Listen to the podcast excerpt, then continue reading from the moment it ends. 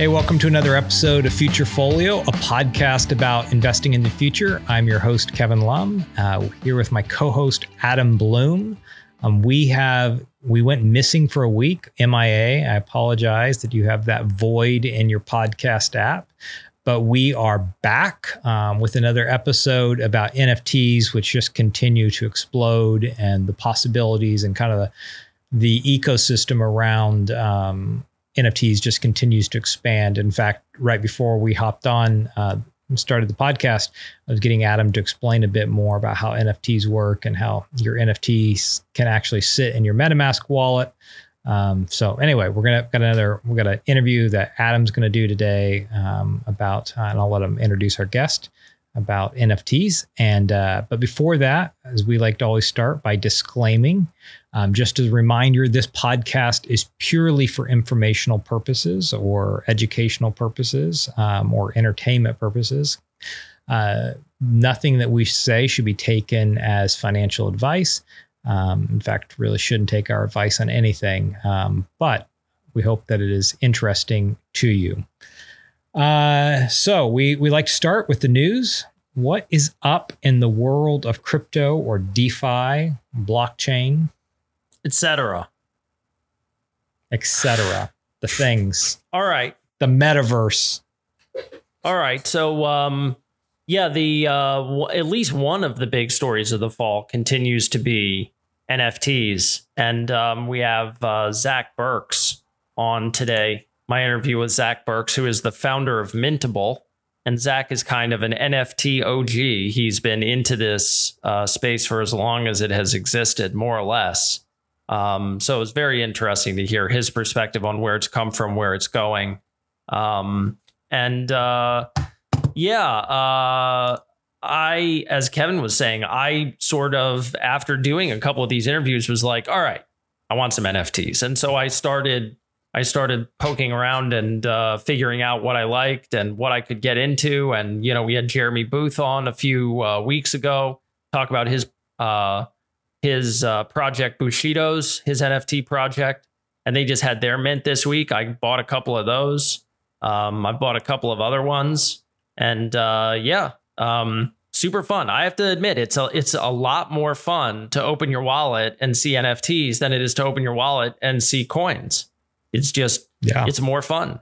Um, and I, I think that uh, I think that ultimately um, where it's going is if people can figure out how to leverage the sort of technical yield farming power of DeFi with the just sort of pure enjoyment, entertainment, utility of NFTs, like having NFTs as the front end, as the sort of customer facing part of a sort of DeFi program of, of something that is powered by DeFi and by yield farming. I, I think yeah. that the the fun of it is really undeniable. It is just more interesting to open your wallet and see these images and use them around as profile pics and and just look at them and enjoy them and appreciate them as art. Um, than it is to be like, oh, I used to have, you know, two ETH and now I have 2.1. Like, wow. So it's um, you know, it's interesting. It is the gamification of money that I think is a huge piece of this, as we've been discussing about. So, with that intro, the news, the hard news. Um, number one is, uh, you know, October in crypto circles is often called Uptober because uh, it's a month when crypto tends to do well, and uh, crypto's doing well. Uh, we're having an Uptober. New high, all time yeah, highs. All time highs. So, um, you know, the SEC finally, finally, finally took the leash off of now, I believe, two Bitcoin ETFs, which promptly set Bitcoin uh, up to an all time high from which it has retreated. I love how crypto does this like Groundhog Day thing where it kind of like pops out to an all time high and then gets scared and runs back. So pops back in, pulls its yeah, head in, exactly. pulls its head in. So uh, so we're off the all time highs now, but um, but we did cross uh, the previous Bitcoin all time high was 64, went up to 67, now it's back to like 61. So it's moving around, but you know, for months and months it was 30, 40, 50, and then zoom. So it's doing its Bitcoin thing. Um, and uh, you know, no predictions, disclaimer, et cetera, et cetera, but we'll see where the rest of the year goes. Um, you know, you know, one thing that's interesting on the uh, the SEC is they did not approve uh, a bit uh, a, a Bitcoin fund, Bitcoin ETF to hold actual Bitcoin, but it can trade Bitcoin futures. Uh, and that was a, an important distinction for them when they approved it is that this this fund cannot actually hold Bitcoin, but it can hold trade Bitcoin futures. Um, okay. Which I just thought thought was really interesting, partially because they said they felt it was safer. I just, um, I mean, do you yeah, get I, it? I don't get it.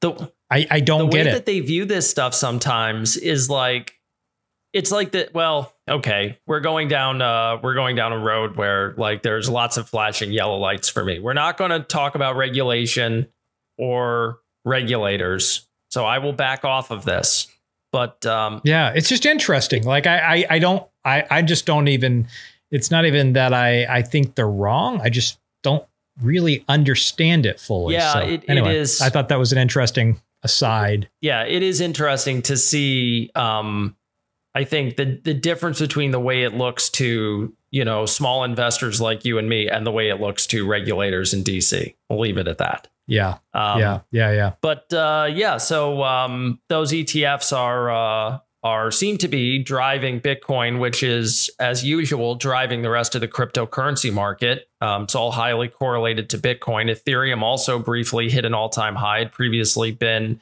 4,400, 4,500 um, topped that, and then did the groundhog thing, retraced, pulled back, is now just a little over 4,000. Um, and, uh, you know, altcoins, uh, depending on your coin, are, uh, are also doing pretty good. Um, so, uh, so that's been happening.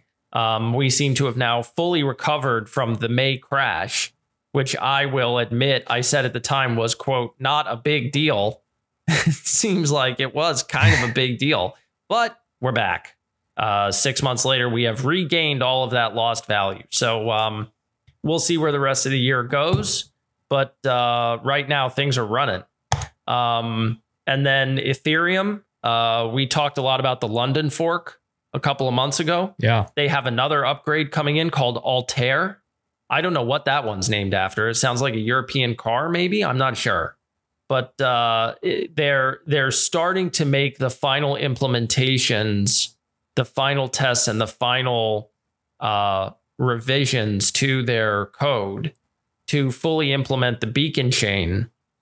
That will be the full launch of quote unquote Ethereum 2.0, which will have sharding, which will have presumably full integration of the um, you know side chains um, and uh, and we'll see if if those um, upgrades finally solve the gas fee problem on Ethereum that has been going on really all of this year, uh, if not much longer. Yeah.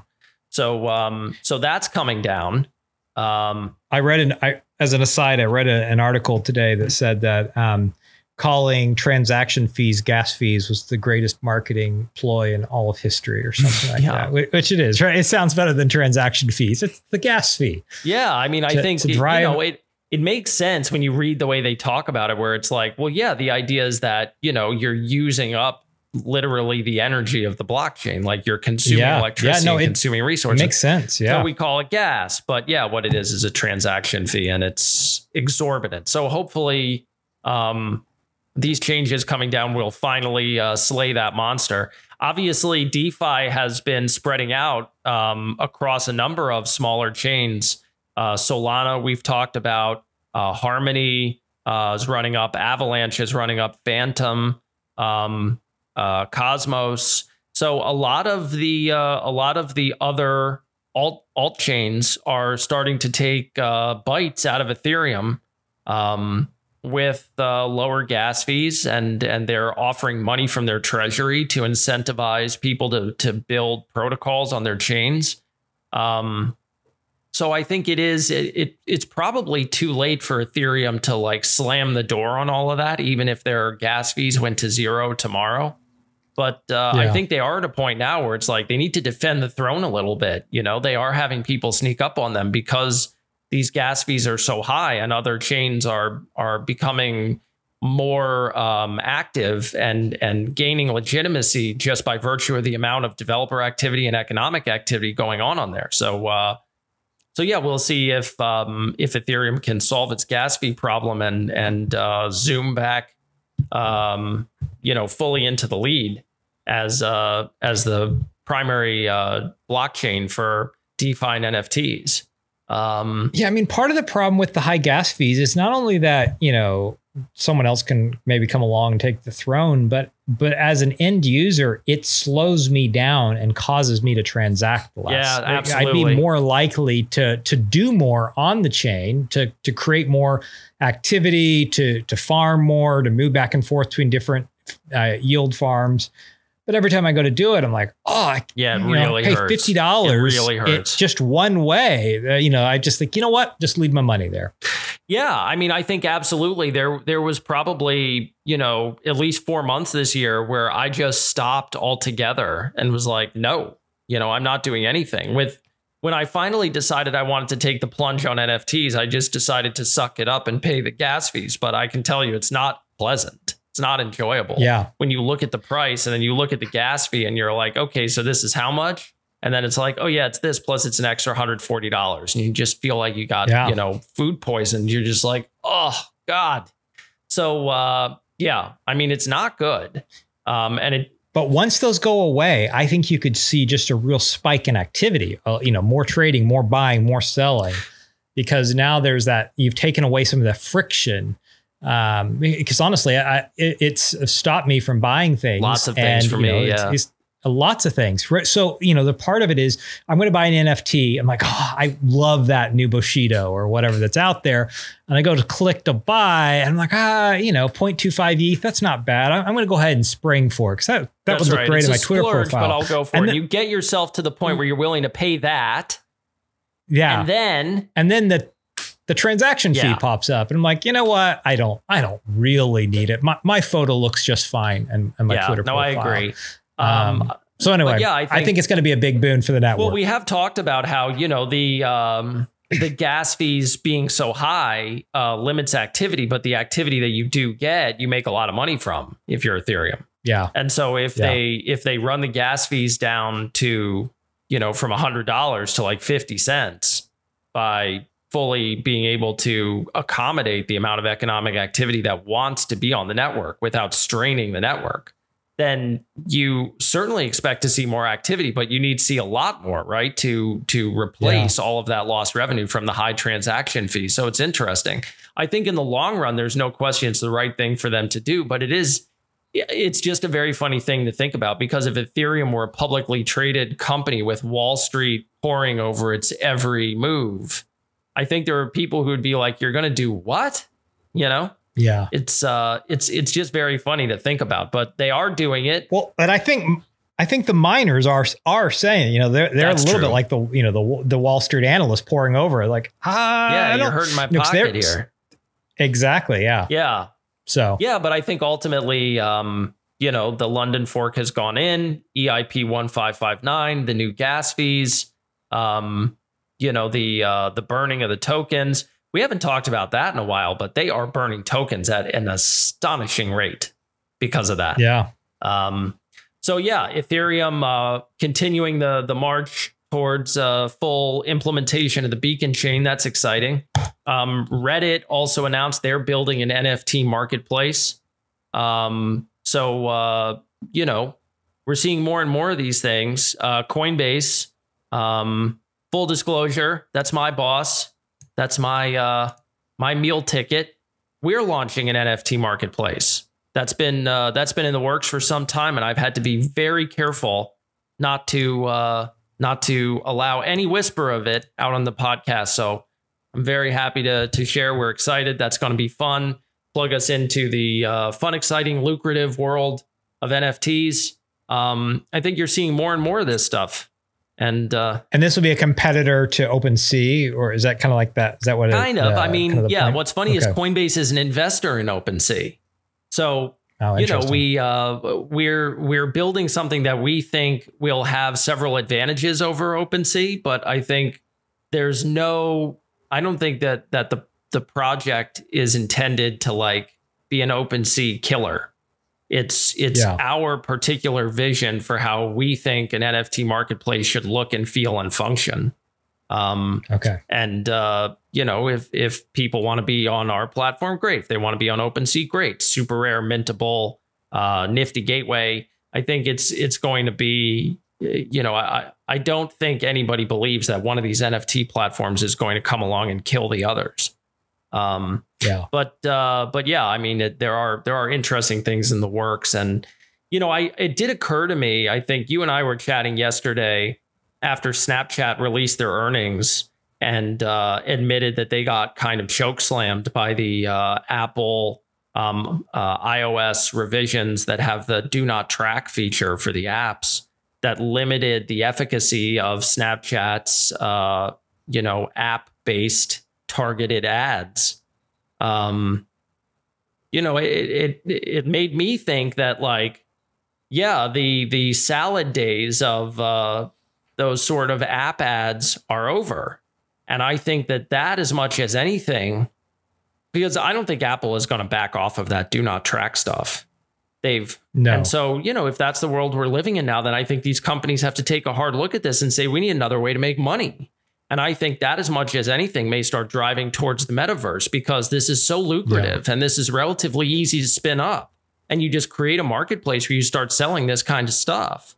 And, you know, Kevin, you were saying the other day that uh, Facebook is apparently serious enough about this move into the metaverse that they're talking about rebranding the company. They're going to yeah. Do. The, New name. yeah. Do uh, was there any uh, any suggestion? Is there like a top five possible new names yet?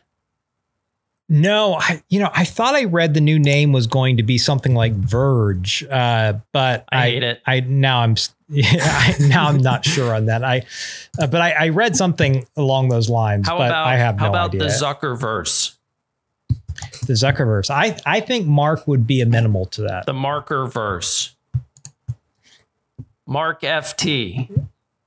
We we should uh we should send uh suggestions to Let's Mark keep at iterating. Facebook.com. Let's keep iterating. I'm sure he's listening.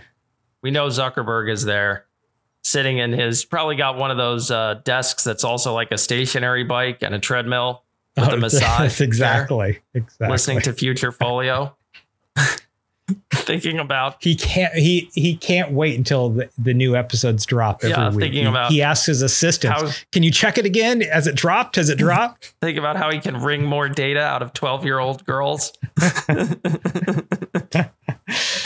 yeah, so I mean this is big, right? Like the the fact that one of the largest and most successful companies on the S&P 500 is can rebranding itself to go full into the head on into the metaverse.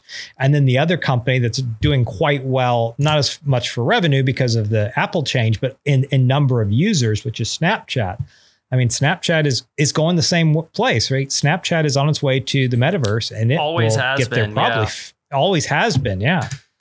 Um, and and what's interesting about Snap's earning reports, in fact, full disclosure, I sold some puts on Snap this morning, partially as a way to kind of step in because I think it's kind of an interesting time to take a position. But is Snap's even though they missed on their revenue, the top line, they their users, the num- their user base continued to expand at a re- remarkable rate. So it's growing at a rapid rate. And so once they figure out this kind of bump in the road around, th- there's really two issues. First is they're not able to target as well, and then second, advertisers are pulling back revenue. And I think that's part of what kind of sparked the spooked the market today. I mean, we had a pretty big pullback in tech, particularly in ad tech today. And and I think part of that is because advertisers are pulling back their pulling back revenue because of COVID issues. But I also think they're starting to pull back because they can't target in the same way and they ha- they've got to figure out how do we use our our dollars effectively? Where should our ad dollars go? And and so if a, you know, an un, an ad on a phone can't properly target someone, then where can we go? And I think the metaverse is a really interesting space for some of those ad dollars to eventually go. And then also connected TV. I think you're going to start seeing connected TV continue to to grow in popularity as a space to run ads, whether that's Roku, which I have a position in, um, or you know other spaces. Yeah, no, I think it. I think it makes sense. I think it's an opportunity for uh, someone like Netflix to step in and say, "You can track our users anywhere you want." You know. Yeah. Um, but I think, uh, yeah, I think I think the metaverse. It it to me, it's like okay, it it puts Snap a company like Snapchat back where they were a few years ago, where it's like they have the users now they have to figure out how to get some money out of them. Well, they still yeah. have the users, but the model that they had for getting revenue is now messed up. And it's it's funny because it's like anytime you're a young tech company, there's always these warnings and these cautionaries about, you know, be very careful if your business model is dependent on other people's technologies.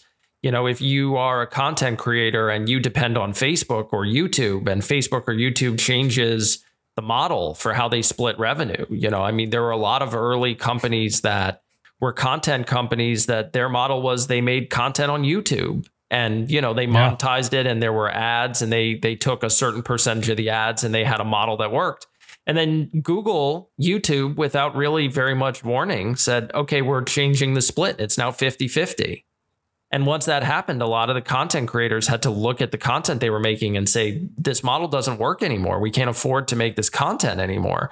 And a lot of people went yeah. by the wayside. And what you were left with were the influencers who would make the content for effectively nothing, where it's like, you know, like Mikey Murphy sitting in his bedroom just talking to his phone. It doesn't cost him any money to make yeah. that content. And he can talk to his phone about his girlfriend or his, you know, his lunch or his uh, exercise routine or whatever he feels like chattering about and then say this is brought to you by Amazon. Dump it on YouTube. Yeah. And he has effectively no cost of production. Um, and so there are lots of stories like that. And and what's funny is that even a, a tech company as big as Snapchat is effectively built on Apple's tech. And because they run through iOS. You know, they're dependent on those cell phone users, many of whom are Apple users to use the app and see the ads and drive their revenue. And Apple just said, we're changing the rules. And Snapchat got left by the side of the road and took like a 40% hit in their stock price as a result. Billions of dollars now, just evaporate. I mean, over across ad tech today, I want to say it was 150 billion dollars of, of valuation, just of market cap, just of Yeah, 150 billion dollars in a day, and you know it's between all the different players. Yeah, so it, I mean, it it it it's fascinating and somewhat ironic because it becomes the same problem for these big tech companies that it is for individuals or for small business owners, which is you're dependent on other people to provide the platforms that you use to drive your business. They change the platform, you get left holding the bag, and you're out of business. Now, Snap's not out of business, but they took a very big and powerful gut punch today. Yeah. Um, now, now here's what's even more interesting. You know who has a rapidly growing ad business. In fact, their ad business has quadrupled over the last quarter, over the last year. I can't remember the exact number, but exploded, right? Apple. Apple has a, a, a, rapidly growing ad business. Because at the end of the day, you know, on the one end, they kind of paint themselves as we are here to protect you, we're your, your savior, providing you with privacy. But they still get all the data. They're still watching everything and they're spinning up their their ad division is increasing its revenue size and so there's a there's a real question here around some of the major players that everyone else is building on top of whether it's apple or google or I, you know, I don't know. Well, like take Amazon I mean, as an example. You know, where Amazon a couple of years ago had that scandal where individual sellers were saying, "How do we know that you're not taking data about our sales and using it to inform decisions that you make about Amazon's own in house Amazon Basics products. Your backpacks, yeah. your folding tables, your pencil sharpeners. How do you know that you're not basing that on, on our data? And they said, don't worry, we're not. And then they came back and said, well, actually, we are. And people were yeah. like, this is outrageous. You know, like, how are we supposed to do business here? But it's their platform. So, what came out of that, at least in part, was Shopify. And there was yeah. a solution, and it's a viable solution, and it's growing where it's like you don't have to be on Amazon. You don't have to split your money yeah. with them. You don't have to share your data with them. You can build a freestanding online store and it can work. And to me, you know, it's a technical problem with a technical solution. And uh, uh like you were, Kevin, you sent me yesterday this uh, message from Ophir Gottlieb that his kind of like um, hot take response to the Snap earnings was like, well, if the Apple do not track option is driving this much revenue away from these tech companies, then we could have a recession. And, you know, my response to that is these companies will just innovate out of it. And I think yeah. the metaverse and and something where they can sell directly to their customers and and you know figure out how to work the data tracking into that, like with NFTs or with cryptocurrency or something else. But I think that there's a real opportunity there. There's the same opportunity there for big companies that there is for small businesses to use this technology yeah, the- to to connect directly with customers and and cut out the middleman the problem is the plat or the problem is even web 3.0 this new world we're talking about it sits on top of something. And right now it sits on top of either an ant i mean when you were showing me you tried to show me on your metamask earlier your you know on your your browser your nfts oh wait it's not on there. Let me show you on my iphone app. I've got the app here on my phone. Oh here it works it works better here. And that's my my experience often is th- is tech works better on my phone than even in my browser. And yeah, and so that's the question like how do we yes there's this new world coming yes there's all this innovation coming but right now Apple owns the product that we're building everything on top of and how do we get away from that is there an open source phone coming or Well, I you know hardware is tough. Um yeah. And uh, even Google, I mean, Google's done a good job. I happen to like the Google Pixel phone, and and frankly, the thing that keeps me, I had one for a while, and the thing that that drove me back to Apple was the green text messages. Where oh, I man, it. you can't. It's really something. You people write you yeah. messages, and they're like, "Are you okay?" You know, your text message messages are green. Drop me a pin, and I'll call the police. You know, like they're they're worried. Yeah. So it's that you know, and I remember reading stories that like these teenagers had Android phones and then they found out that like a bunch of their friends had group text messages that they were left off of because they were like, no, if we let you in, then the whole thing turns green and we don't want that. So like Oh, I had a I had a team member once I did not want to put on our group messages because when he was on our group message, then it screwed up for all the rest of us and made it, you know, double like and do weird things. Yeah. It's like, does he really need to be on these messages? Yeah, yeah, exactly. It's like it's not as smooth. But um, MetaMask is an interesting example of of being on the phone without being of the phone. You know, like I yeah. didn't pay to download that MetaMask app, and the transactions that I do are not quote unquote in app purchases, and they don't run through Apple Pay, and they don't run through the App Store. Intri- if you use the MetaMask swap, you don't pay Apple a percentage of that. And when I yeah. buy NFTs on my MetaMask mobile app, which I have done many a time at this point, none of that goes to Apple. So they're they're using Apple as a platform, I suppose you could say, but they're not on Apple's rails financially. Yeah, yeah. And I, yeah. you know, so there are ways to do it, and I, I, I you know, I'm sure Apple is uh, is working on it from their side as well and figuring out how they can capture more of that revenue. But um, yeah, I think. Uh, I think it's a problem that people will innovate around. And I think a big part of the solution is going to be the metaverse. I think Snap we'll probably figure it out. But I do think it's you know it's um it's something that's going to take ingenuity and and uh, reimagining a model that's been working to great effect for several years and and yeah. you know it's a multi-billion dollar organization it's turning a super tanker as they say it's not going to happen overnight so um it, will be interesting to see how it goes but i think uh the amount of activity we're seeing around uh, cryptocurrency and NFTs is a big clue for these companies about how they can do business and drive revenue and connect with the global market of, you know, tech consumers, especially younger people, without having to pay Apple whatever percent of it. Yeah. So it'll yeah. be interesting, but that's that's a longer term uh, story. Um, but I don't think I, I just you know I, I don't I don't particularly agree with Ophir that's like, oh my God, the ad tracking doesn't work anymore. We're gonna have a recession. The ad tracking doesn't work anymore. So you need to sit down with some of the smarty smart smarts that you've got in your company and come up with a new idea. You know, it's a technical problem with a technical solution. Figure it out.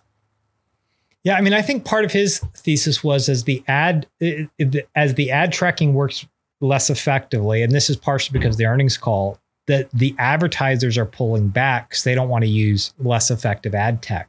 But I think there is a space in the market for for for innovators in the ad tech space, whether it's Trade Desk, which I own, or somebody else to come along and say, we can target people. There's ways to figure out ways to target people that isn't that doesn't require the Apple tracking data. Yeah, I think that's right. I think it, it the the challenge becomes to find a new way in. I think if if um, you know Apple has effectively closed the road and said you can no longer use our app store as a gateway or a, a pathway or a conduit to reach consumers and capture their data in order to sell it to advertisers or in order to entice advertisers, then you're just going to have to figure out another way to do that. You're going to have to figure out another deal to make with your customers to give them something that they want in exchange for their data. And I think that thing might end up being NFTs. That so that's the thing, right? Give me something in exchange because partially I want you to target ads well to me. I don't really care about seeing ads for things I have absolutely no interest in. In fact, I'm quite excited when, you know, Instagram figures me out to the point that they sell me exactly the thing that I was didn't even know that I wanted. I'm like, I need that thing, right? That's kind of an exciting moment when I find out there's some, I don't know, new coffee gadget that I didn't know existed yeah, it is yet surprising. they figured me. Especially that Facebook, Facebook and Instagram, the the degree of accuracy with which they can target those ads is like you wake up in the morning and you open it and you think I'm not looking to buy anything, and then they start showing you ads and you're like, whoa, that thing's cool. I mean, yeah. they got really good at it. So I would rather that than they sell me, you know, ads for serve me ads for things I have absolutely no interest. Yeah, they're running in. you ads about menopause, and you're like, "This is right, an important exactly. issue. It's really not my problem, though."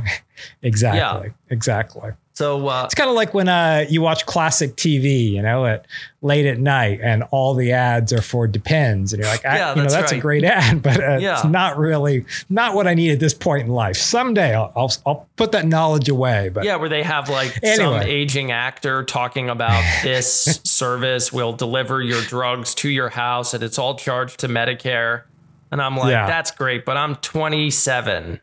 So could you please right. just go back to Wheel of Fortune? You know, like right. And this is, I mean, this is the, I want to watch TV. I don't need medication. And that's a great, uh, you know, a great explanation for why you need actually some sort of ad targeting. Is you know, t- TV current television can't target it, and for it's you decades, know so annoying. For decades, for decades, they were just yeah. guessing. They didn't know who you just were. Guessing. They were just guessing. They said, "Oh, it's daytime TV. Who's watching daytime TV?" Housewives and and housekeepers. So they're oh yeah, I mean they just assume when I did pl- when I did political organizing, that's one of the things we'd sit down and we'd look and we say, okay, we need to run ads. Let's see. We want to, Democrats tend to watch CNN between the hours of 5 p.m. and 7 p.m. So we'll just, we'll, you know, they, we'll run those ads. But it's, it's just a scatter shot, right? yeah. trying desperately to figure out who's watching what at what time. Yeah. But we didn't have great, we couldn't t- pin, uh, ex- you know, pinpoint. Yeah, no, it's, okay, it's, we should. Oh yeah, so we'll we'll move on. But yeah, it's the difference. We between, should get on uh, with the interview. It's a difference between putting your money in a shotgun and putting your money in a sniper rifle. You know what I mean? Like, yeah, you're. You, the, and I've been in those political conversations as well. And there's a lot of like, we we think we're kind yeah. of like, I think. So yeah, yeah. Um. Okay. All right. I hear you. We're moving on to the interview. So, um, we have uh my interview with one of the real OGs, as I said, of uh, of NFTs, the founder of Mintable, Zach Burks, um, who was very uh, very generous with his time. He was uh, he was in Singapore. I think I caught him in the early morning. Um, so he uh, he may or may not have been eating his breakfast during uh, the interview, but uh, but yeah, it was an interesting chat. Um, you know, cool to hear his perspective on on NFTs, the both the past, present, and future. Um, and uh, and yeah, um, was glad to get to talk to him. So uh, so yeah, let's go to that now. Great, let's dive in. All right. So uh, I'm here with uh, Zach Burks. He's the founder of Mintable, mintable.app, which is uh, an NFT marketplace. And um, Zach, uh, we always like to start the interviews with a tough one. So uh, how are you doing, man? How are things? I'm good. I'm good. Thanks for having me on. It's, uh, it's, it's super exciting to be here. Yeah, appreciate you making time. So, um, all right. So uh, let's start at the beginning, I suppose. Um, I'm looking at your LinkedIn. It looks like uh, you weren't always a software engineer, crypto guy type of person. So, uh, how did you get down the rabbit hole into the crypto Web 3.0 world? Yeah, kind of. Uh, you know, I'm real careful about what I put on LinkedIn and social media and stuff like that. So the whole story is not there. But ah. Uh, I've always been a nerd. So, you know, whether it was when I was, you know, 10 or 12 years old, working on how to make HTML websites, or whether it was, you know, the, the video games that I played, I've always been a big nerd. Um, and part of that was, you know, learning, you know, HTML, CSS, JavaScript, uh, different languages, uh, you know, early on. Now, I never would have called myself a developer back then, or even you know after I got out of the military. Uh, it wasn't until I really decided to be one uh, that I would you know would classify myself as one. Uh, but you know, 2012 or 2013, I found Bitcoin uh, pretty early on. Uh, you know, it was kind of a life changing thing. Uh, of course, I didn't know what it was. No one knows what it is when they find it, right? They just it's some magic internet money. Uh, but yeah, it sounds like nonsense. It sounded like total nonsense. Right, but if you're if you're open minded enough, you'll you'll you'll play around, gamble with it, uh, experiment, and then uh, ho- you know hopefully you stay stay on board. Uh, right. Luckily, I did. So I good yeah, on you. Yeah, it's uh that was a good. How did you find it? Do you do you remember like how how did you come to it? Do you do you have a recollection of like Ooh, did a friend show it to you? Did you read a news article? What was the moment? Uh, you know, I I can't remember how I found it. I think there was some like online payment that I needed to do, and their Bitcoin was like preferred or accepted or uh, or it might have been related to the Silk Road in some manner where you know I heard about the Silk Road or I I was like looking into it or you know I I don't really remember how I found it. So you I were remember you were online on Silk Road shopping for some stuff that you know could have gotten yeah, it on I, Amazon, but thought I'll try Silk Road. Yeah, because and, you know Silk Road, there's very very nice socks on there. You know they've got very right, high exactly. socks and uh, and bedding and stuff like that. no, yeah. so I, I, not necessarily. So I'm just I just remember that it was a form of payment, and that's how I, I like found it and identified it. But I can't remember what it was, and I'm thinking, you know, obviously at the time, uh, Silk Road was like the, the major place I was using it. Other than that, there was really not very many options. So I'm not quite sure. I don't. I'm not I'm not saying for a matter of fact that it was Silk Road or not. Uh, okay. I obviously, I obviously knew about it, as most people did back then. Uh, knew about Silk Road. Uh, sure. They were in Bitcoin, but I remember, you know, having to go and use Mount Gox and you know buy gold or digital gold with like a like PayPal, and then use the gold to transfer to Mount Gox so that I could then buy Bitcoin. Uh, and it was just you know a, a crazy process. Uh, so, you know, time goes by. I, I ended up joining the U.S. Army, and uh, you know, once I was in the military, I kind of stepped back from crypto. I wasn't too involved. Uh, you know, I was busy with military stuff, and uh, as I was coming you know, coming out of the military and, you know, about my last year or two years in the military, I started to get back into crypto as I was wondering, you know, what am I going to do? And started looking at, you know, my portfolio and uh, I was like, oh, wow, you know, I've, I've got some money here. Um, so once I got out, I, you know, started diving into crypto a lot more. And when I found Ethereum in like 2015 and 2016. I converted all my Bitcoin over to Ethereum. I uh, started to become a smart contract developer. It was really exciting to me. So, yeah, 2015 or 2016, I started developing smart contracts and coding, you know, different uh, blockchain related things for whether it was companies or projects or my own uh, projects. 2017, I found NFTs. Uh, you know, CryptoPunks came out. I remember seeing them and I was thinking, why do I want one of these? Like, I don't even want to claim one because there's just, it's pointless. Uh, and it's funny. Did you claim one? Yeah.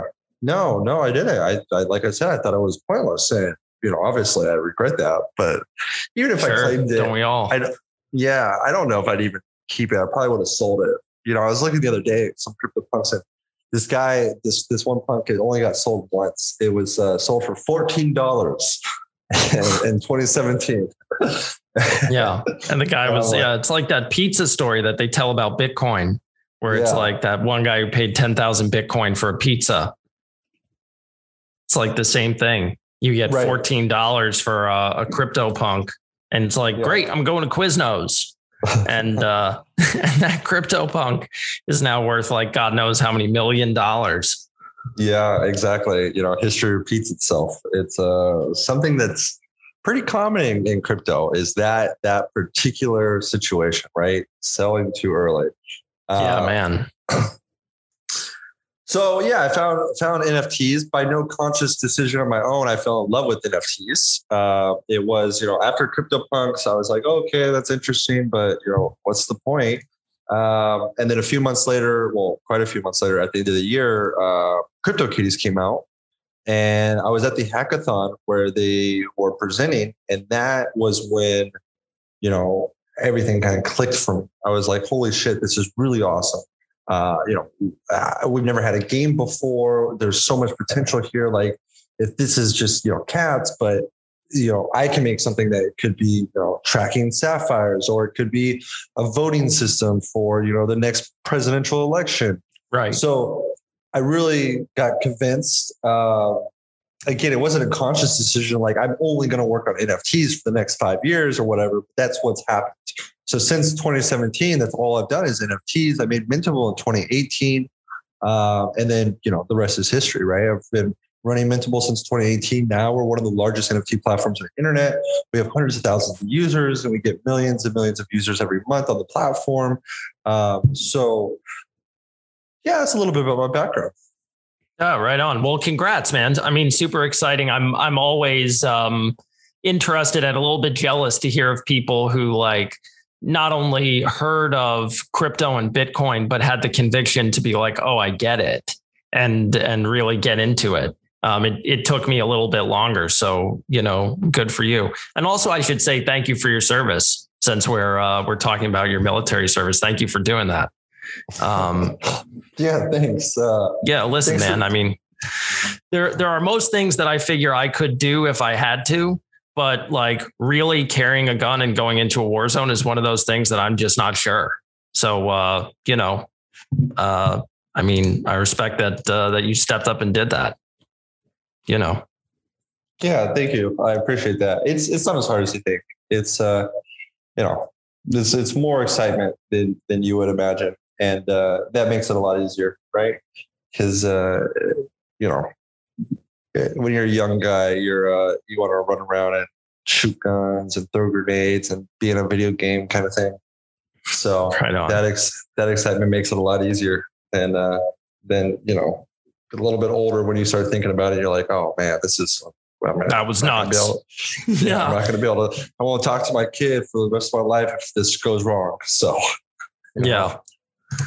Well, let me ask. There is something on your uh, on your LinkedIn that I noticed before you um, started Mintable uh, that um, you were working with a group called Harvest Network and wrote a paper called "Integrating Blockchain, Smart Contract Tokens, and IoT Internet of Things to create a food traceability solution."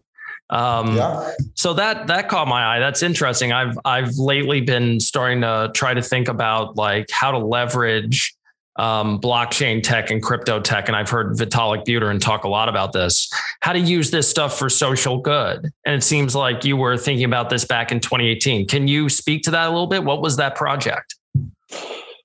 Yeah, Harvest Network was a uh, it was an IoT solution to allow for uh, food traceability in the supply chain. So you know, uh, from farm all the way to table, tracking you know, strawberries or whatever food product you have.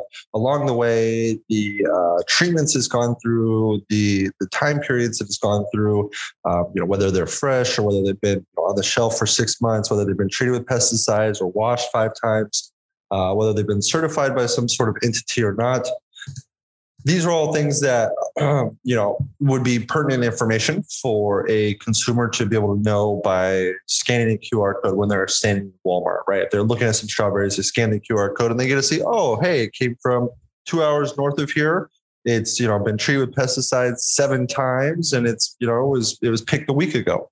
And so now, you know, right off the bat, if, if you have strawberries that you know was sprayed with pesticides seven times, what is the first thing you're going to do when you go home? You're going to wash them, right? Instead of just pop them in your mouth. Um, so there's some information that we lack with that system. And, you know, one of the problems is automation. This is where the IoT comes in is you'll have a whole supply chain that uh, a lot of it will be automated or some of it is, you know, either completely manual, such as, you know, picking strawberries, um, and then the other process, such as cleaning and washing, is 100% automated, right? And so we had IoT devices that would, you know, process this data and information, put it on the blockchain. Uh, we would utilize NFTs to hold this data structure. Now you got to remember back then, the gas costs were not that big of an issue. You know, back in my day, gas prices were yeah. nickel, right? this so, is such a funny thing about crypto. I was just chatting with someone about this today is like people talk about things being historic and they happened like 2 years ago. It's yeah. it's so funny. But yes, I mean, I remember even like at the beginning of 2020 when gas prices weren't that bad and then all of a sudden like the summer hit and and everything exploded. You literally could not you know list something for sale without paying a hundred dollars. So um yeah it's it's uh it's funny to think about now back when ethereum was a free and open place to just mess around and do stuff. Yeah yeah.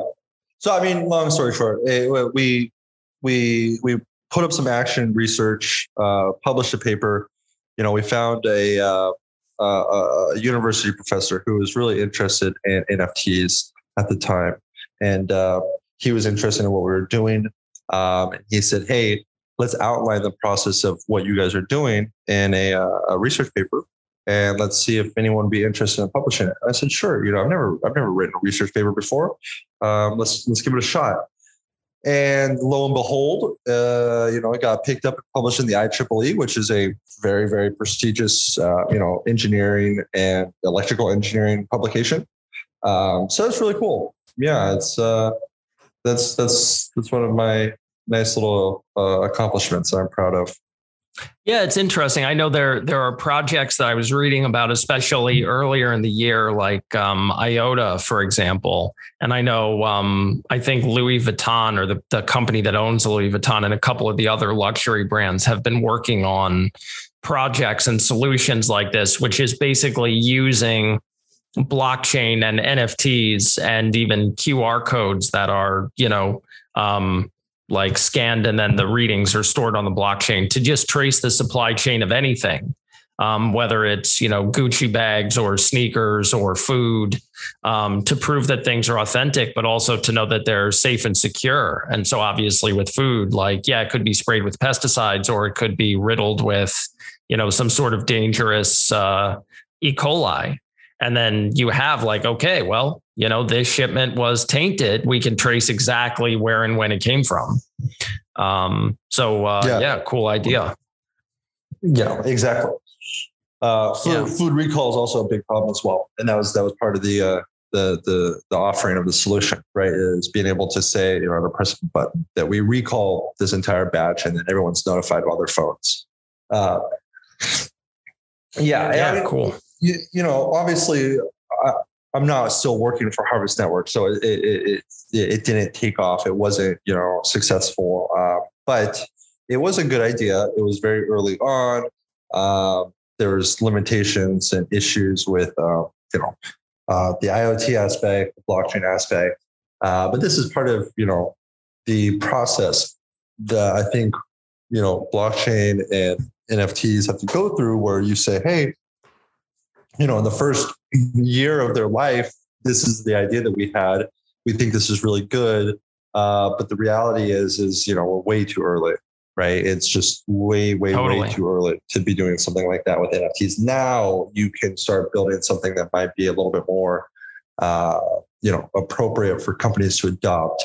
Uh, companies would probably be a little bit more uh, understanding or uh, interested at this point, opposed to back then, literally no one ever heard of the word NFT. Right, exactly. Well, let's all right. So let's pivot off of that to uh, to Mintable. Um, a, it's you know it's a couple of years now that uh, you've been you've been running this platform. We've seen NFTs explode to a market worth billions of dollars and and growing. Everything from video games to uh, one of one art pieces, generative NFT projects like uh, you know Bored Apes and and CryptoPunks, and uh, increasingly um, applications that kind of bridge the blockchain and the physical world stuff like your um, food tracing project or uh, you know other supply chain projects that i was talking about. Um, you know as we sit here today uh, what is your sort of bird's eye view of uh, of the nft market? Do you think it's it's going to be um, art or or what do you see like coming up um, as the next big frontier in NFT technology? What are we going to use these things for next? Yeah, I mean that's um that's a hard question to answer. Look, I've never been bullish on art and collectibles or game items for NFTs. Uh, oh, that's interesting. Said, yeah, even since 2017, I always said that. Yeah, that's a that's that's a niche within NFTs, and that that will be around. But I don't think it's going to be the main utility or use case, right? Um, there's a lot of you know vagueness within the technology of NFTs, and what that means is that you know if I want to build, for example, a, a traceability system, or if I want to build a voting system for an election, or if I want to build an insurance trading platform, uh, these are all things that you can utilize NFTs for. On the flip side, if I want to build you know a digital gold within my video game. Um, this also falls into the kind of te- the technological realm of what nfts can do. So when i look at something like games i've always had this hesitation where I don't think Blizzard or I don't think Fortnite or I don't think these large games are going to dive into NFTs because ultimately they're going to be losing a lot of money uh, or I guess not technically losing, but they're they're leaving a lot of money on the table. Um, where if I have an item in the game that used to belong before NFTs, it used to belong to the game studio, the game company. It was not mine. Now it's an NFT. Now it's mine, and now I can leave whatever closed ecosystem they have, go over to Mintable, sell it on Mintable, make a million bucks on Mintable. They don't get any of it. And so, from a business standpoint, in a regulatory legal risk standpoint why would they want to do that when they're not really seeing much of that money or any of that flow? Now there's some you know models around that that they could build um, such as having their own closed marketplace and making it where you can't move the nft or putting it on their own little um, custodial system. Um, these are all different ways that they could do it. The question really dives into is if they do things like that how how damaging is that to the NFT's potential, right? If you take something that's supposed to be a free open technology that can be transferred, you know, as many times as you like or to anyone that you want, and you limit all of that, the question is, is like, well, do I really have an NFT at this point, right? And so this is what I've always been. Game items has always been a low hanging fruit for me, something that everyone thinks of as like, oh, that's a great idea. These are this is going to be the next big thing for NFTs. But in reality, I think that's too simple. It's too right in your face everyone thinks about this. I don't think that's going to be the one. Uh, and so, art and collectibles with artwork, art is just never going to be the one. If we're going to be, um, you know, let's just say a hundred billion dollar or a trillion dollar industry for NFTs alone, uh, that's not all going to be art, right? There's just just most people just don't spend that much money on art. Um, and the average person is not considered an art collector. And so if we want NFTs to be interacted with on a daily basis in society, which they most definitely will be, and they're starting to be, um, we've got to go beyond artwork because you don't interact with art on a daily basis, right? When was the last time that you went to a store and bought art? Well, I mean, I myself bought a couple of NFTs, but right, uh, right. yeah, but I hear what you're saying that it's like it's a it's a niche kind of um, marketplace that attracts a person who's who's interested in in collecting these things. Um, you know, well, that's not really. It's not like going to Starbucks. It's not like, listen, I got to get my artwork or I can't start my day. It's not an essential activity. Right, right and that's that's art and game items. Now, collectibles is something else.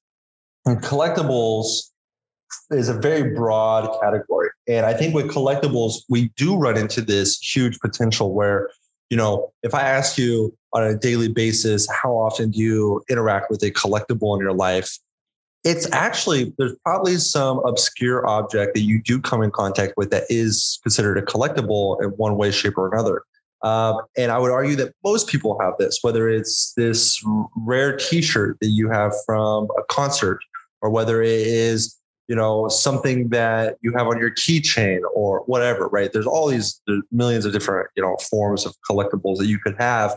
Um, now that has got a lot of potential, and that's where we've seen a lot of this ten billion dollars that we've done this year in volume is from collectibles. Um, and you know, whether it's a celebrity releasing something um, and raising a few million dollars, or it's these avatars and you know profile picture projects that will release, uh, you know, their ten thousand uh, kitty cats or penguins or lions or whatever. Um, these are where we're seeing a lot of uh, a lot of the money, a lot of the people interacting with, uh, because it makes sense. If you stop, you know, my mom, i am probably going to reference my mom a lot here. Uh, my mom for background is a construction worker. She can barely use Facebook, right? So, you know, you can think of a typical, you know, older generation who's not very tech savvy. Um, if you stop her on the street and you say, Hey, let me tell you the gospel about Bitcoin, you're going to need like an hour and she probably is not going to understand it. But if yeah, I'd imagine that conversation lasts about 15 seconds and then she's like, son, you know, I have things that I really need to do. right exactly. If some weirdo yeah. says if they if they start a sentence with let me tell you about the gospel uh, you pretty much you're done. But, yeah uh, exactly. uh, uh, the next thing is if you say let me explain nfts to you you can do that in a minute. It's fairly simple. You can say hey you know about baseball cards? Well they're on the internet now. It's digital right? Uh, or hey you know what artwork is? Yeah now there's this digital version of it that you own um, and it's very easy to convey that message. You don't need a financial background. You don't need to have experience working on Wall Street. You don't need to be someone who says, "Oh, option trading with you know I'm going to hedge my bet and you know I'm going to do this margin position, things like this." All these technical terms and experience that financial analysts or financial experts might have that you have to have for crypto and blockchain and DeFi is not needed for NFTs. So it's inherently easier to understand and get started with and when I, you know, take someone who's brand new to crypto and I say, hey, go buy this synthetic token on this DeFi platform and then, you know, stake it and then put it into a pool. Or yeah, and explain say, hey, to me why and explain to me why you're doing that and what you expect to get from it. It's complicated. Right. And there, I mean, it's it's just complicated to, to know what to do, like to know, okay, I need to put this in this pool and then I need to take it out and deposit it and I gotta watch my APY. And whereas if you just say, hey, look at this profile picture avatar. Uh, it's going for a hundred bucks now, but hopefully you'll be able to flip it for a thousand bucks because it's like a, a, yard sale, right? At that, you know, that's very easy for someone to understand and grasp their head around. And what that means is that you know you don't have to you know have a, a, a college degree or years of experience. You can just literally just say, hey. I think that this is a cool project of Lions. I'm going to buy two lions for a hundred bucks, and I'm going to list them for sale for a thousand bucks. And you know, well, so you actually, you no, you I mean, I said, I got you, but so it to be clear, like it sounds like on the one hand, so when you say you don't think that art is the best use case or gaming is the best use case, but collectibles are the best use case. So do you put art in a separate category from like PFPs, like the Bored Ape Yacht Club? You consider those two separate things? I guess let me take a step back. First off, I think that art. I'm not. I'm not bashing these these categories. By the way, what I, what I'm saying is, I think when you look at the ultimate goal, which is billions of people using NFTs on a daily basis, I don't think we're going to get there just from artwork. We're not going to get there just from the SuperRares and the foundations and you know the Beeples and Sotheby's. Meaning, right? like, okay, so so when you say that artwork, you're talking about like one of one artwork. Just in general artwork. How many times have you sat down in the auction house and and participated in anything related to art in your life? I would yeah, no. bet never. I've? I've yeah, I've seen it exactly. in uh, I've seen it in in movies. There right. uh the last one, the last good one was Uncut Gems do you see that where it's Kevin Garnett bidding on a big opal? That was cool.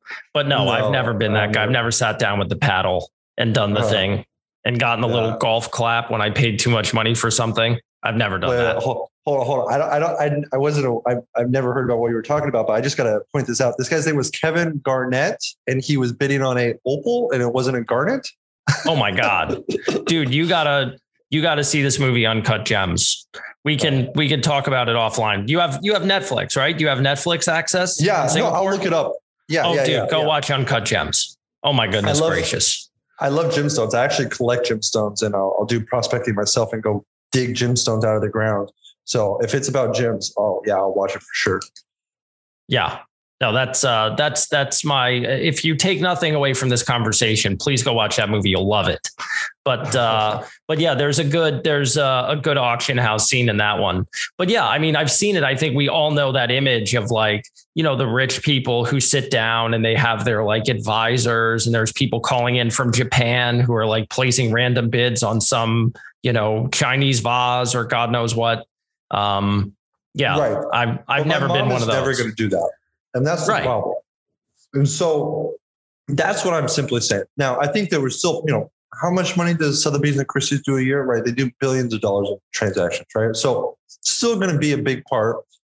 But I think that, you know, when we look at massive adoption of NFTs, it's going to come from multiple different areas.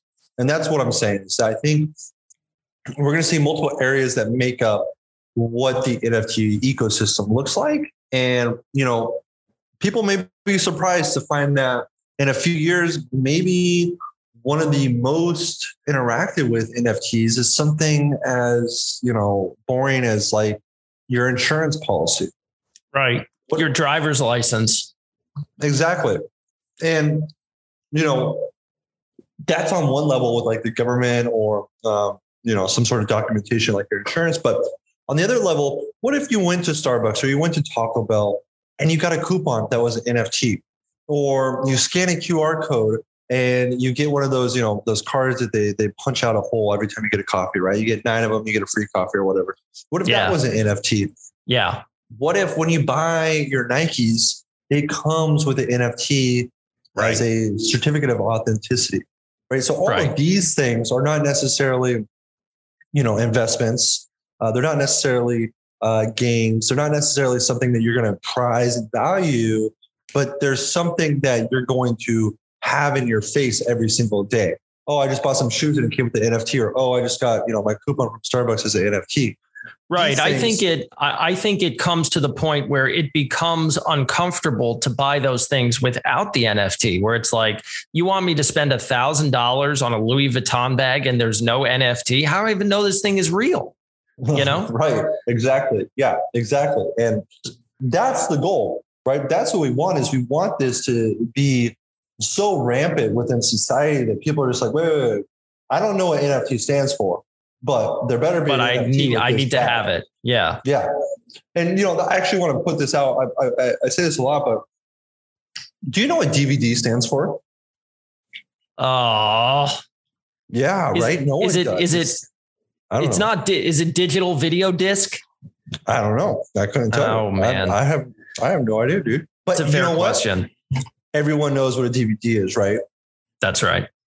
And what about USB? I mean, I universal I serial bus. Yeah, but no, my mom doesn't know that. Your mom for sure does know that. She knows thumb drive. Yeah, or that little doohickey right? Yeah. Um, you put the thing in the no, the other, the one that's the shape, the same shape. Yeah. That's the one. You put it in that one. And don't pull it out yet. You got to make sure you can't pull it out. Yeah, uh, don't. It'll get mad. It yells at you. It beeps. Don't do that. So, you know, that's where we're going with NFTs, where it's going to be, you know, ATM, DVD, USB, NFT. Um, and then you may ask someone, you know, you don't even know what an NFT is. They'll go, well, yeah, but I've got a hundred thousand dollars worth of them. Um, so that's where we're going. And I don't think it's going to be just artwork or just games that are going to do that. I think it's going to be this collaboration of everything. And that's what we're building at Mintable is not only a platform for you to create your artwork or your music as an NFT, which by all means you should. You should be doing that. And even if you don't sell it, everything you make should be made as an NFT.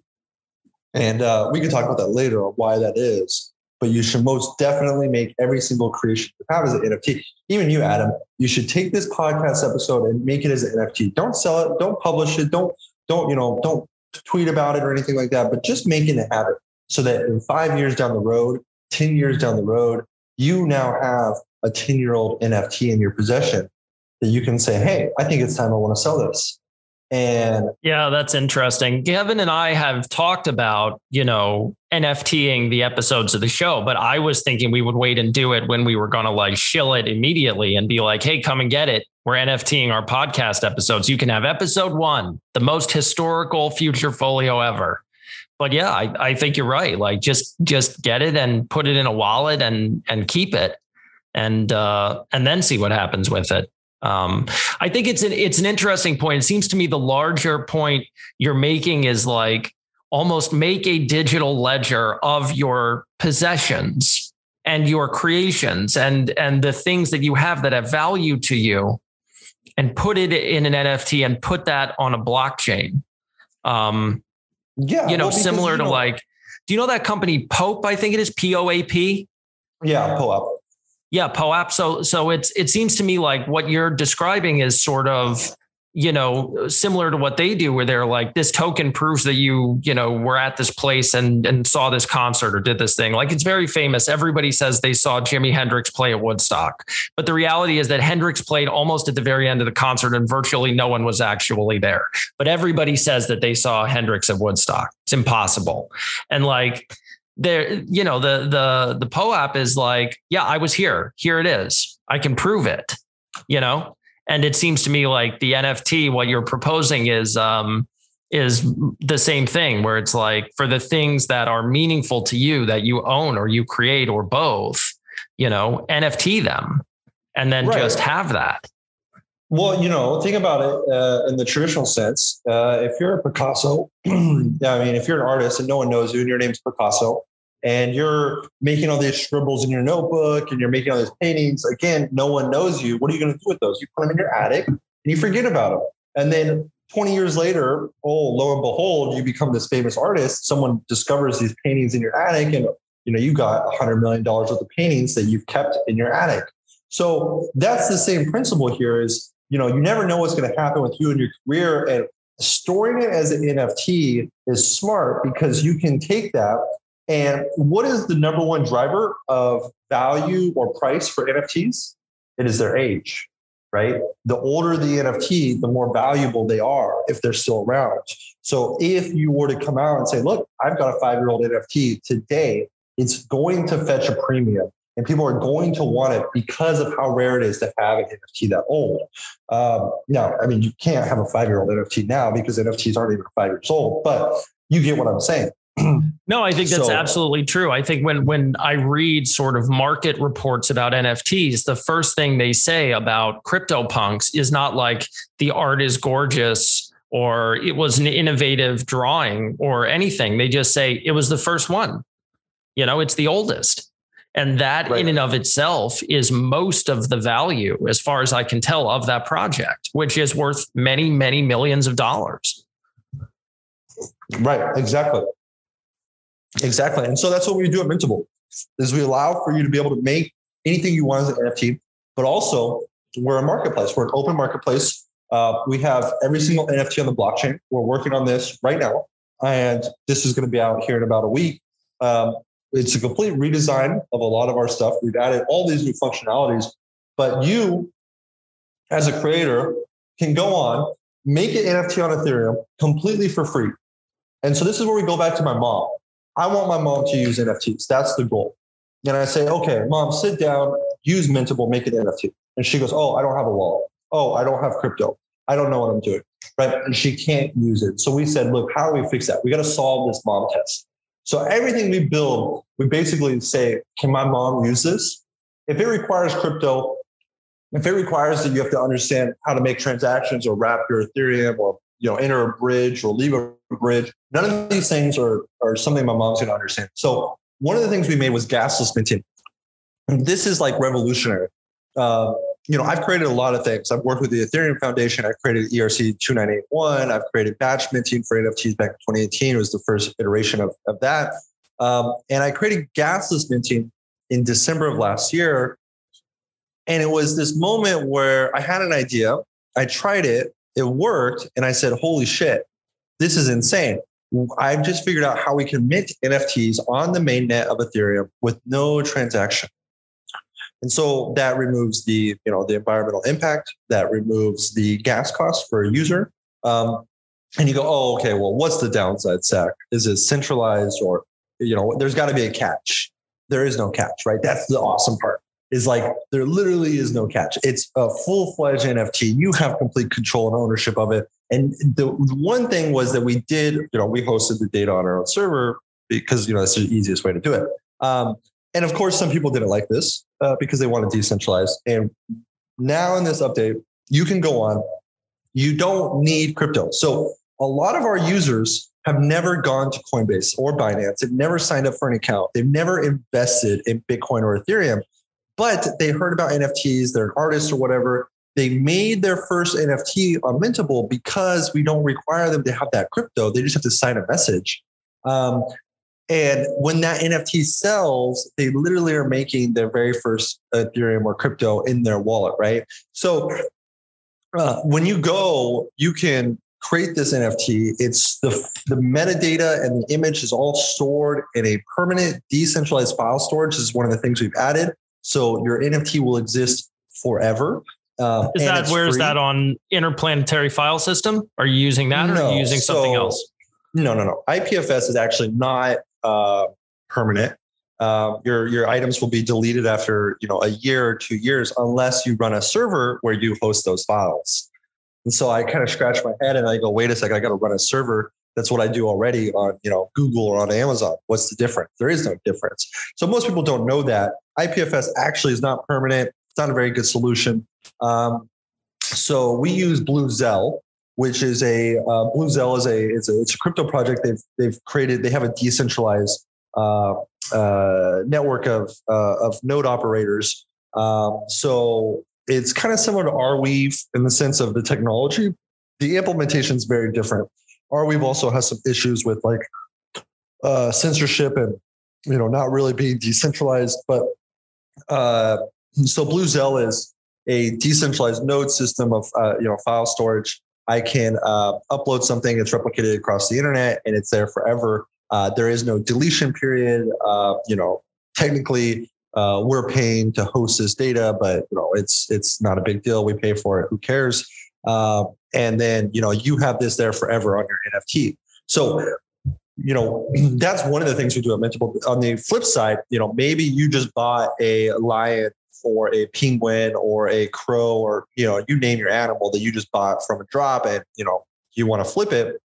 Well one of the things that we built is this really cool new algorithm using uh, geometric statistical analysis on the uh, attributes to show you you know in a very easy to understand common rare you know super rare or holy grail of you know the rarity of your nft so there's no longer having to go to like three different tools and get like these like just random numbers that you have to assume, okay, well, I got 380. Is it out of 300? Is it out of a thousand or is this out of 10,000? Like that's my rarity score. But what does that mean? We literally just show you this is the in the top one percentile. This is in the top 0.1 percentile of all the NFTs. And then you can search by that. So this makes it really easy for a new user to come on and immediately evaluate do I want to buy this? Oh, it's common. It's common and it's above the average price. I'm not going to buy it. Oh, it's a holy grail rarity and it's below the average price. I want to buy that. That's a good deal, right? Uh, we've got really cool analytics that we've been working on. and all this stuff makes the marketplace easier and more familiar than if you were to use like OpenSea, right? If I sat my, I have, I've sat my mom down and said, Mom, use OpenSea. And she's like, What the hell is this? Right? She literally doesn't know what she's looking at. Uh, the information presented just doesn't make sense to her. So we've taken, you know, some of the information that you know is on the blockchain. We've added a lot of information, like we have analytics showing the average price over the last 90 days, um, the volume, the transactions, the top sellers, all the uh, you know information you're going to need to be able to say, look, this project is trending up or trending down, uh, so that when my mom looks at that, she understands what she's seeing, and my mom can say, look. The average price for this item is $500, but this one's being sold for $10,000. That is not a good deal. And that's the whole point is because if I ask you, Adam, if I give you a Babe Ruth card from the 1970s, right? A baseball card from the 70s. And I say, what's the value of this card?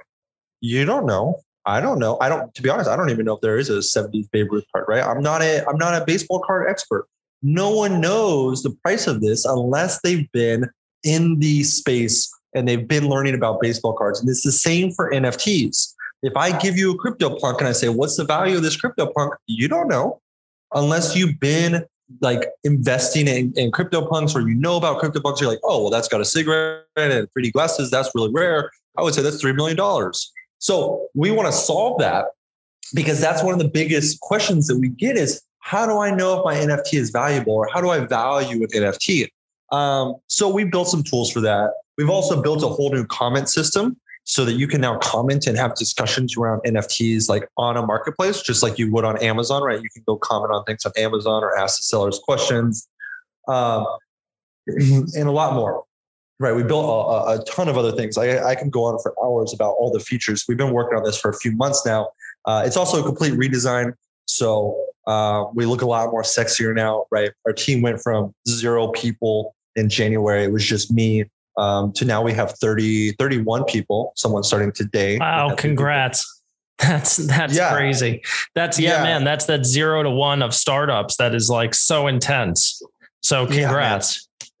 Thank you. It's it's been crazy. Uh, and you know, to put that into perspective, uh, you know, when we built, well, I, I, built this in December. The the version you see now, uh, the designs that we had was from just some freelancer, right? Uh, in fact, he was from Africa uh, because I didn't have very much money to pay for this. I've been funding Mintable for for three years at the time, um, and so they weren't very good. And you know, they just they just didn't look very good. Now we have two UX designers. One of them used to work for Lucasfilms on Star Wars, right, doing um, 3D animations for Star Wars, and so the level, the quality of what we have on, on our team is so much better now than what it was, you know, just a year ago. And so what yeah, that man. means is industrial yeah. light and magic, they're the best. yeah, exactly. Uh, right on. So it, it's it's exciting. We've got exciting stuff coming out. I think you know you're going to see uh, here in a few months. Mintable uh, is going to be known for a lot of things. And there's a lot of really exciting stuff that we are working on that we don't want to say just yet.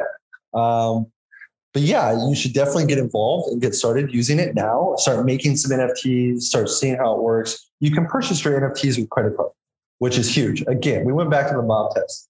We said my mom can now make NFTs because of gasless minting, but she can't buy NFTs because she still doesn't have crypto.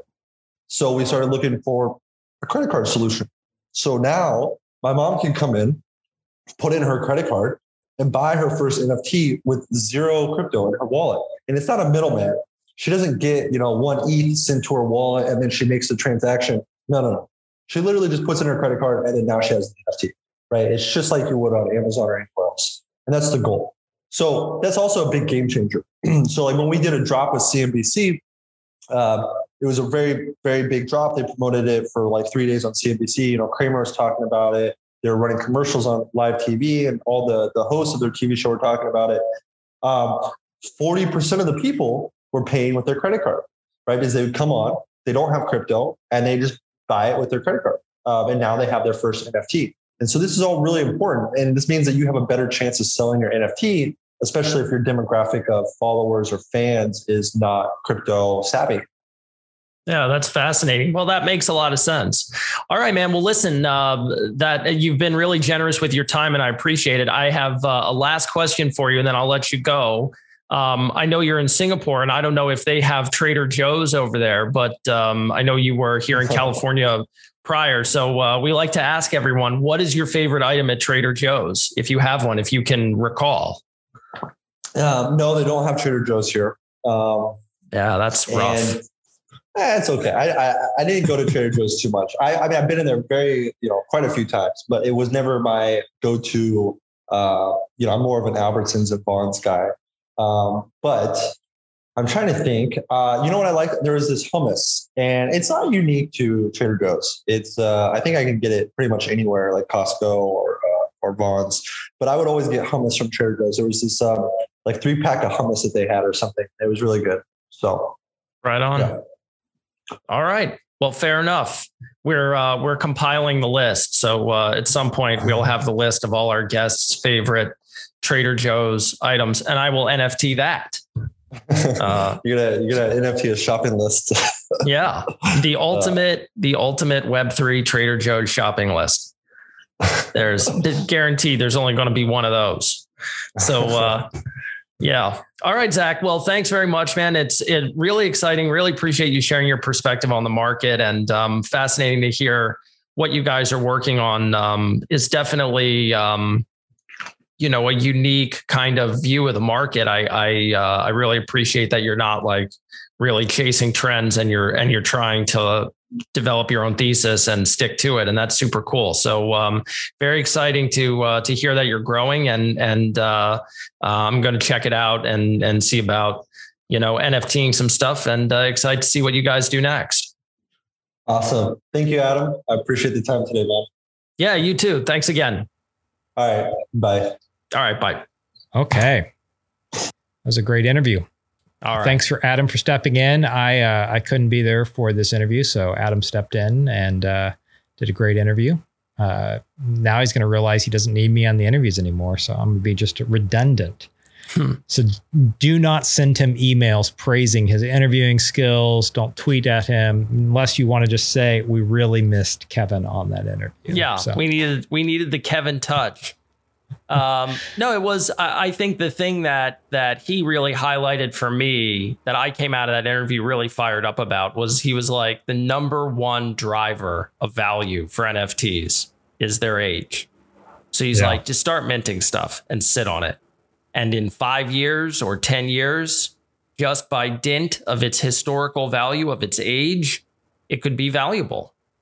And uh, you know, I think that's that's. Uh, that really put it in perspective. I mean, when you read about CryptoPunks, it's the first thing they say is like, this was the first NFT project.